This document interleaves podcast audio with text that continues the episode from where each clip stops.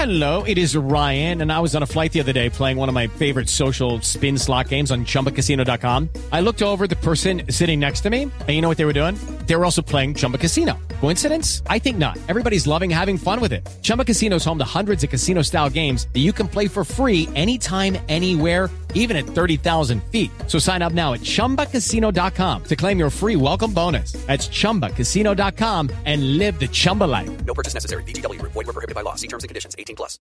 Lucky Land Casino asking people, what's the weirdest place you've gotten lucky? Lucky? In line at the deli, I guess? Aha, in my dentist's office. More than once, actually. Do I have to say? Yes, you do. In the car before my kids' P T A meeting. Really? Yes. Excuse me, what's the weirdest place you've gotten lucky? I never win and tell. Well, there you have it. You can get lucky anywhere, playing at lucky land slots dot com. Play for free right now. Are you feeling lucky? No purchase necessary. Void where prohibited by law. eighteen plus. Terms and conditions apply. See website for details. Hello, I'm Scott Soschnick. And I'm Eben Novi-Williams, and this is the Sporticast.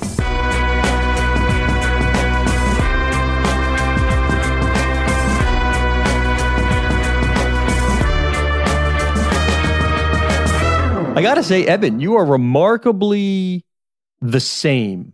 There's good uniformity in your intro. You know, I would probably, I don't know why, whether consciously or not, vary it up a little bit.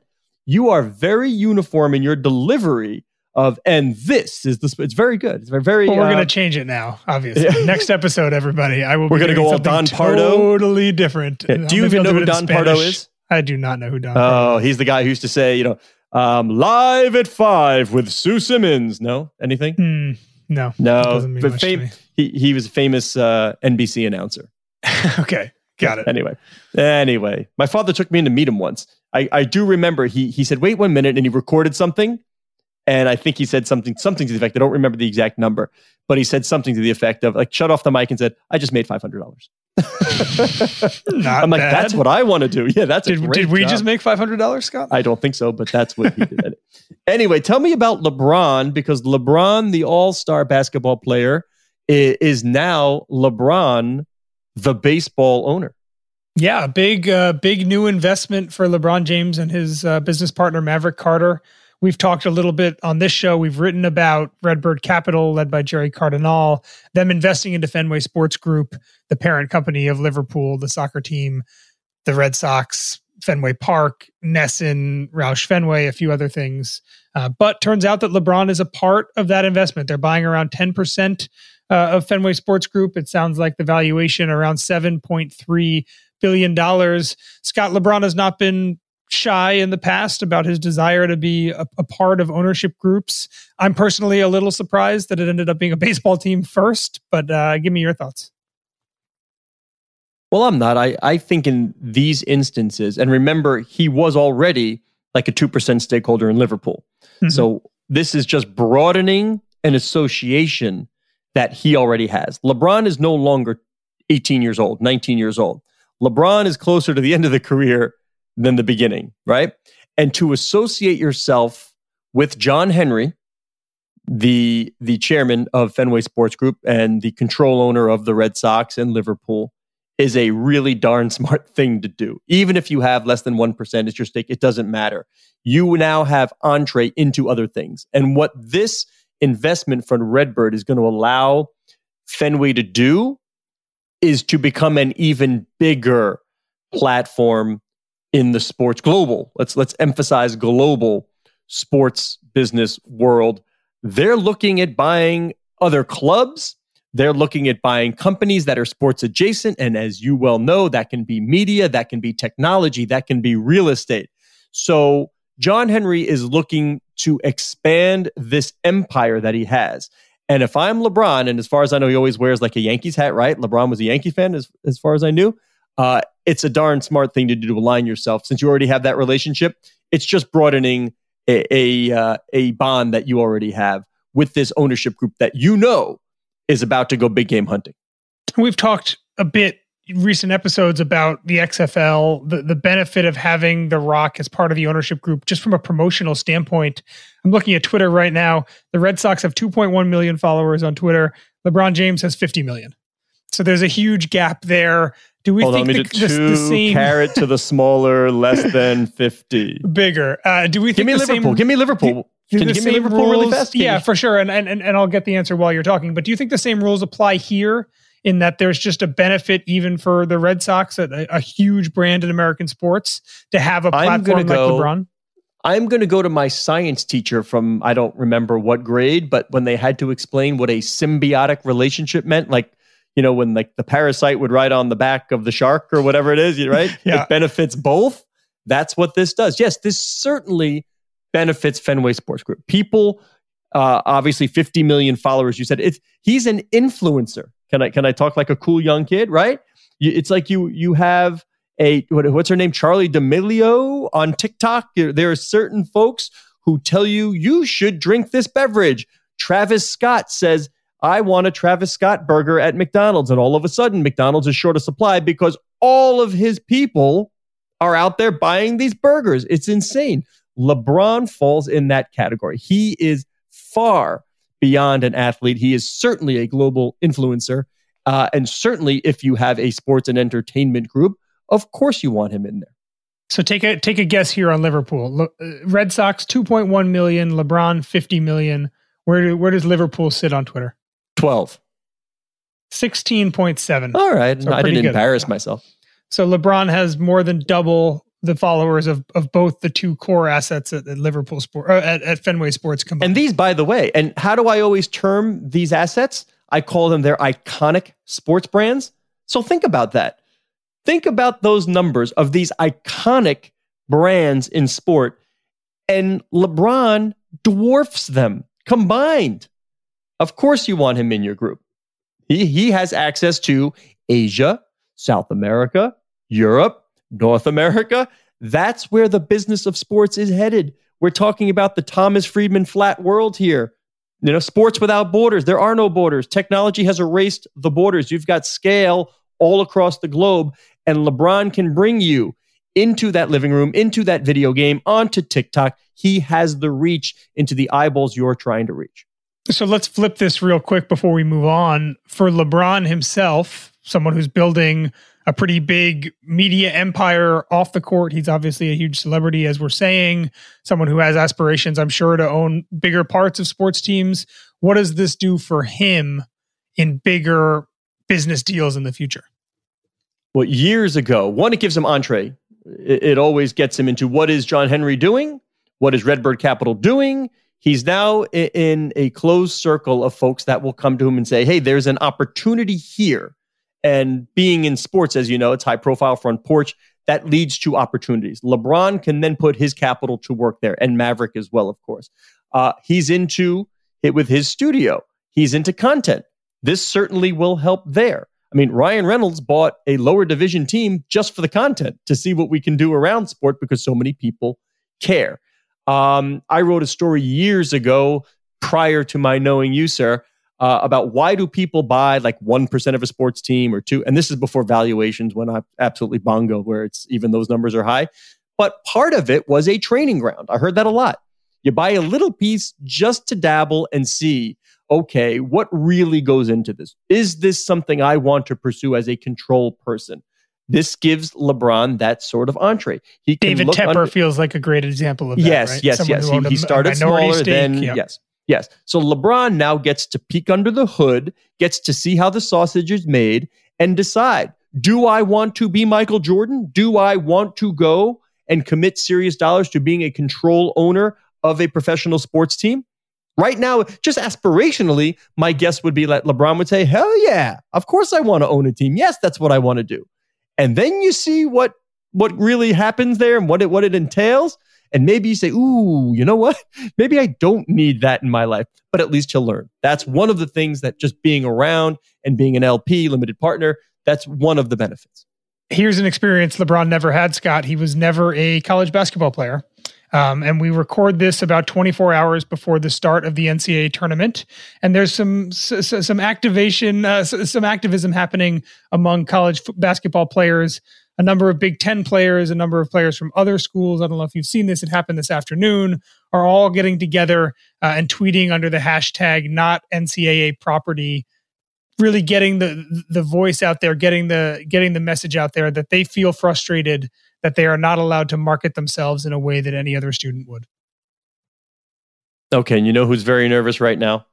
Who's the most nervous I, I can think of a person few, in sports business Mark hearing Emmert, this? I, Mark Emmert would be one of them. Mar- Mark Emmert, president. yes. Mark, I, I'm going to give you two. Mark Emmert and Sean McManus at C B S mm. because he needs that one shining moment. And you and I and, and others have speculated that one day, if athletes really don't feel as if they're being treated fairly, that one day that taking a stand and being part of a movement that changes things will mean more to a team than competing in the Final Four, competing in the national championship game.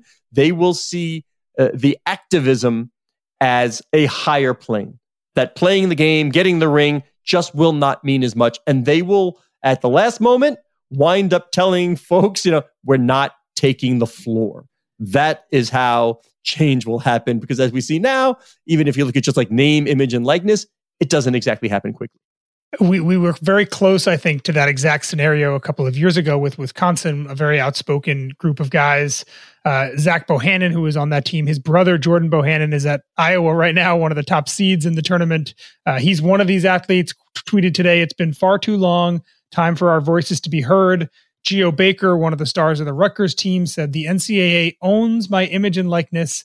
Someone on music scholarship can profit from an album. Someone on academic scholarship can have a tutor service. But people who say an athletic scholarship is enough, anything less than equal rights is never enough. One of the things I think that the, I mean, the N C double A, as you know, and we've talked about, kind of constantly moves its bylaws a little bit to, to kind of respond to pressure. They drag their feet. We thought, and the N C double A said publicly many times, that at their annual meetings in January, two months ago, they were going to be approving a sweeping legislation that would let athletes at least market themselves, these, these name, image, and likeness rights. And they essentially, at the last second, pulled the plug on that. I do wonder if there, there may be more vocal opposition now because the N C double A more or less dangled a carrot in front of these athletes, and then at the last minute took it took it away. All right, so that's what you're wondering about. I'll tell you what I'm wondering about. Who's behind it? These athletes did not get together across social media and say, this is the hashtag we're going to use. Somebody is behind this in an organizational way. Now, I have my suspicions, but I'd rather not name entities right now because if it's not, that wouldn't be fair. But people who have a vested interest in the unity, in the collective rights of athletes, uh, would certainly make sense as an organizational assistant here to get this going. This didn't just happen today. That's what I'm saying. And we've seen movements kind of like this in the past. For folks who are college football fans may remember back in August or July, Pac twelve and Big Ten football players put put out a, a We Are United movement that actually achieved a, a lot of change about the way their, their conferences were thinking about approaching that college football season. And then the We Want to Play movement, which Trevor Lawrence and, and Justin Fields, two of the biggest stars in college football, used on their platforms as part of kind of the motivation and the rallying around getting college football off the ground uh, in in the summer and fall last year. So no question, we've seen these movements. If they get a critical mass, if some of the biggest players uh, join them, they, they have a lot of impact. And, and no better time, as you mentioned, Scott, than you know a, a day before the the N C double A tournament starts, the most important three weeks on the calendar for, for the N C double A and its billion-dollar business. Yeah, absolutely. And I'm not sure it really rests on the shoulders of the stars anymore. This isn't professional. I mean, of course, it helps to have the big names, but if, if you give me five no names from the University of Insert Directional School here and they don't play in a tournament game, that matters. They can't take the court. Uh, you've got you've got some nervous N C double A officials, network officials at, at C B S. And as we've said, Eben, these athletes are have learned. I don't think I want to say are learning, have certainly learned uh, how much power, how much flex they can do right now to influence change. But if if it's just another hashtag, you know, we move on to the next event. At some point, we're going to get to a, an activity, an action, a taking of a stand where you're going to have like in the N B A, remember when the Milwaukee Bucks wouldn't take the floor after George Floyd. Was it George Floyd? Mm-hmm. Okay. Um, you're going to have a moment where teams just going to say, you know, I I know that the, the the anthem is being played, or what? We're not going. We're not playing. We we just we think there's bigger things here. So uh, I we've been building to this for a while. Uh, you would think that the N C double A, the institutions, they understand that the players understand that the times have changed, but we will certainly see how it plays out. Let's change gears here uh, to E T Fs, from N C double A to E T Fs. Uh, Roundhill, uh, a group that has a number of themed E T Fs out there, exchange-traded funds uh, for folks who aren't into acronyms, announced this week they're starting one around sports. It's actually, honestly, Scott, something kind of similar to the John Wall Street Index that we've been doing at Sportico for a while. It's a collection of companies that are in and around sports that includes sportswear companies like Nike and Adidas. It includes publicly traded teams like the Knicks and the Rangers and the Atlanta Braves. It also includes um, a few SPACs as well, run by by by people who are interested in investing in sports. Um, but uh, yes, there's a, there's a new E T F out there that should that should let people on Main Street, people like you and I, if we wanted to, maybe take advantage of the growing valuations that we're talking about, I feel like, every week on this podcast. Yeah, the question is, do you believe that the sector as a whole will outperform some sort of baseline fund, whether S and P, you, you can name it. But did you name some of the uh, the Europeans there? You know, again, glo- taking a global look, I just thought you'd like to, you could say Borussia Dortmund, Adidas, Man, Man United, U, Juventus. Juventus. Yeah, so definitely taking a global uh, view. Um, I'm still kind of torn on where I feel on SPACs that have not found a target. Like, do they really fall? Because they're pools of money and the stated intention is to find something in sports or sports adjacent. I get it. But until you have that target, do I want them included in a sports fund?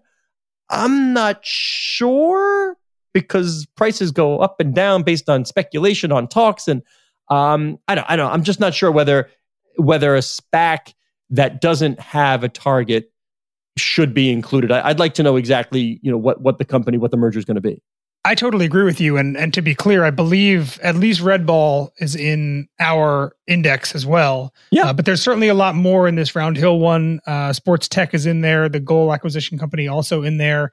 Um, and I share the same thoughts you had, actually, and, and we didn't talk about this ahead of time, but these SPACs, they may say that they're looking for a sports acquisition, but they could just as easily turn around and buy Bob's bread knives, right? There's, they can do whatever they want. And in eighteen months, some of these SPACs are probably not even going to exist anymore. They'll fail to find a target. They'll you know, kind of unwind their money, and they'll stop, uh, they'll stop being publicly traded companies. So I agree with you. It seems, it seems like a, a curious choice. Uh, Roundhill, as I mentioned before, does a number of these themed E T Fs. They have a popular one called Bets, B E T Z, which is all about sports betting. Uh, one called NERD, about esports. I object to the uh, to, to the ticker symbol there. Um, and another one called Subs, S U B Z, that is about uh, streaming in, in media. So not the first one of these for Roundhill, but certainly curious to see, as you said, if there are sports fans out there. And, and we've seen the way people invest their money is a little bit different in the pandemic than it was even eighteen months ago. We'll see if this is something that that attracts regular investors. Yeah, I mean, if you're a fan of a particular team like that is publicly traded, you could also just take that one equity. You know, I, I can buy M S G, I can buy Liberty. Um, doesn't have to be done in the collective sports realm, but I'm not surprised. I'm a little surprised it's taken this long, knowing the fervency, thank you, with which fans do follow all this stuff. You know, it it is more passion play. Um, but uh, from what we've seen with our valuations, with media rights, everything around sports except for ratings on T V right now seems to be escalating, but we're moving to a streaming world. So I'm curious to see what sorts of streaming and tech companies in sports, how they'll do. Um, uh, you're going to get some money flowing into this fund. One stock that I would expect to be in that NERD E T F, the esports one, Take-Two Interactive, the video game publisher. Ooh. Some big news this week, Scott. Tiger Woods, ever heard of him?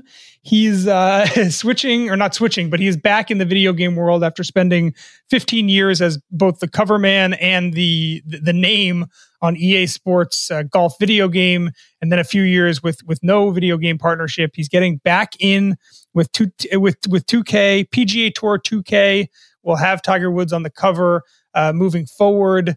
It's funny, we every time we talk about Tiger, it's this kind of push and pull between, at some point, the the golf world and business world needs to move on from him because he's not going to be the, the biggest draw in the sport forever. And yet you see deals like this in, in twenty twenty-one, one month after he has, he was in a horrible car accident that I, that I would say threatens his future as a golfer, at least not as a, as a powerful member of the sport. Um, but yes, the, the golf world clearly, Scott, is still tied to Tiger Woods in a number of ways. All right, Marcus Welby, and you probably don't get that reference either. Uh, but for the older set, that's fine. They'll get a little chuckle out of it. Um, I never want to pretend on this podcast, Evan. You know, like we're supposed to be the experts and we know we follow. I never want to pretend that I knew something or I know something or I'm smarter than I am or I looked it up and I'll, and I'll pass it off as institutional knowledge and, you know, in my medulla. I, I had no idea that Tiger was off of a golf game. I I, I don't play video games. I, I don't barge in on my son too much while he's playing. And if I do, it's Call of Duty or what's the other one now? Uh, Apex something or other. Hmm. Um, I don't know if that makes me a bad parent or not. Uh, probably. But I, I didn't really realize that he had been off of a golf video game. Um, I'm, I'm actually surprised by it. but And I'm also not surprised that he's back because Tiger is still, yeah, the biggest name in the sport. Yeah, and and I, I believe the way it all worked out with E A, he was the cover of E A, Tiger Woods uh, P G A Tour for a long time. In two thousand fifteen, they switched to, to Rory McIlroy was on the cover of the game, and I think that was the last game, golf game that E A put out. So I think they've been dark uh, for a number of years now. If I'm, I'm trying to think about this as we talk about it, and it's a good question. If I'm relaunching or rebranding my golf video game in twenty twenty-one, is there someone in golf I'd rather have on the cover than Tiger Woods? I'm not sure what the answer is. And I, I don't know how long. This is one of those deals that says it's a long-term deal. I'm not sure exactly. I know what the answer is. The answer I know, is no. I'm not sure how long it is. Okay, so who... Yeah, the answer is no. Is, is, so who would you rather have? I mean, what's the what's the answer if it's not Tiger? Maybe you do. A, is there a group? Is there... I I don't know. Um, DeChambeau? Like, the guy hits the ball a country mile? Like, people like that? Does he win enough? Um, yeah, I... I don't know. I mean, that's why Tiger's back, right? Yes, exactly. And Madden has experimented with with former players on its cover as well. This is certainly not a uh, not not a new idea in any way, um, but certainly interesting, especially given the timing of what's happened in Tiger's work, life in the past in the past month. Um, the, the timing of that announcement. All right, let's finish up, Edmund, with uh, the Sportico Live event we had earlier in the week, focused on fans' return to the stands. Had a number of guests, uh, Steph McMahon, the chief uh, brand officer at the W W E, John Abamandi, the uh, C E O of B S E Global, that's the parent of the Brooklyn Nets. Um, we had Joe Lacob, the owner of the Golden State Warriors. For me, that was my standout moment. Joe Lacob, who has a background in uh, epidemiology, telling me that the pandemic is just about over. Like, he was looking at vaccines, rates falling. Um, this isn't just a- anybody spouting off. The, I mean, the guy... He has a background in the biomedical sciences. Um, he's not long ago in one of our in our earlier events wasn't so optimistic. All of a sudden, the, the sense I'm getting from Joe is that uh, arenas and stadiums in the not too distant future. I mean, I guess we can look at uh, the Texas Rangers. they're they're getting ready to to go full bore in Texas for opening day. forty thousand folks. Um, just because you can do something, not sure you should, but we'll see. Um, But macro, that sports and entertainment, which has been absolutely gut punched by this virus, the, the feeling around the entire ecosystem is one of great optimism right now. Yeah, one moment that stuck out to me, one of the panels had Danny Silman, who runs Relevant Sports Group, uh, which operates the I C C International Champions Cup, the, the global soccer event that every year hosts events all over the world. They're looking at what their twenty twenty-one event will look like, where they can hold it, hopefully Asia and the U S, almost definitely here in the U S. And he said that the N F L, such a behemoth in this marketplace, Scott, that the moment they said, we're going to have full capacity at preseason games starting in late August, that essentially gave justification for the whole marketplace for soccer events to be happening maybe a month earlier in some of these same venues. In fact, just the idea that the N F L still, because of its size, because of its popularity, carries so much weight that as soon as the N F L backs an idea of, we're going to have full capacity at, at these dates that moves kind of the entire market, whether it's football or, or global soccer. Yeah, and the W W E is going ahead with WrestleMania. They nixed it last year, going ahead, twenty-five thousand seats being sold for two-night affair at uh, Raymond James Stadium, site of the Super Bowl, where they had about the same number of fans. Uh, I, I got to throw the belt, uh, the championship belt, over my shoulder and eat a Snickers bar with Stephanie McMahon, you know, helping her out with the sponsors there. Uh, but there's certainly optimism. Um, you, you're seeing that in the data that fans across the country seem to be getting more positive in their outlook on whether they can return to a stadium or feel comfortable returning. You've got a grin on your face as if you were going to make fun of me for something, so I'll give you that opportunity. No, go ahead. No, that's it. No, it's a, just that the optimism is there. There's a growing sense of comfort on the customer side and optimism on the team side. So uh, good for everybody in the industry. Absolutely, yeah. And I, I was not going to make fun of you. I, I am. There's a part of me that is kind of skeptical always about. Um, it's so much of the conversation centered around new tech, and this idea, folks that have listened to our, our shows for a while know that I'm kind of a skeptic about sports as the as the bastion of of, of new technology, especially on the business side. Um, but I am very curious as people talk more and more about the things that are going to come out of this pandemic, from you know business development, from fan data, from even you know customer facing things like cashless technology to no touch. Uh, screens that they're, all those things that their arenas. Um, very curious to see actually what, when we look back on this in a year, what actually changes and what was kind of lip service as people thought about the possibilities but didn't end up executing them. All right. He is Eben Novi Williams on the Twitter at Novi underscore Williams. I am Scott Soschnick on Twitter at Soschnick. You can find the show at Sporticast. It is the hub of what will become the Sportico Podcast Network.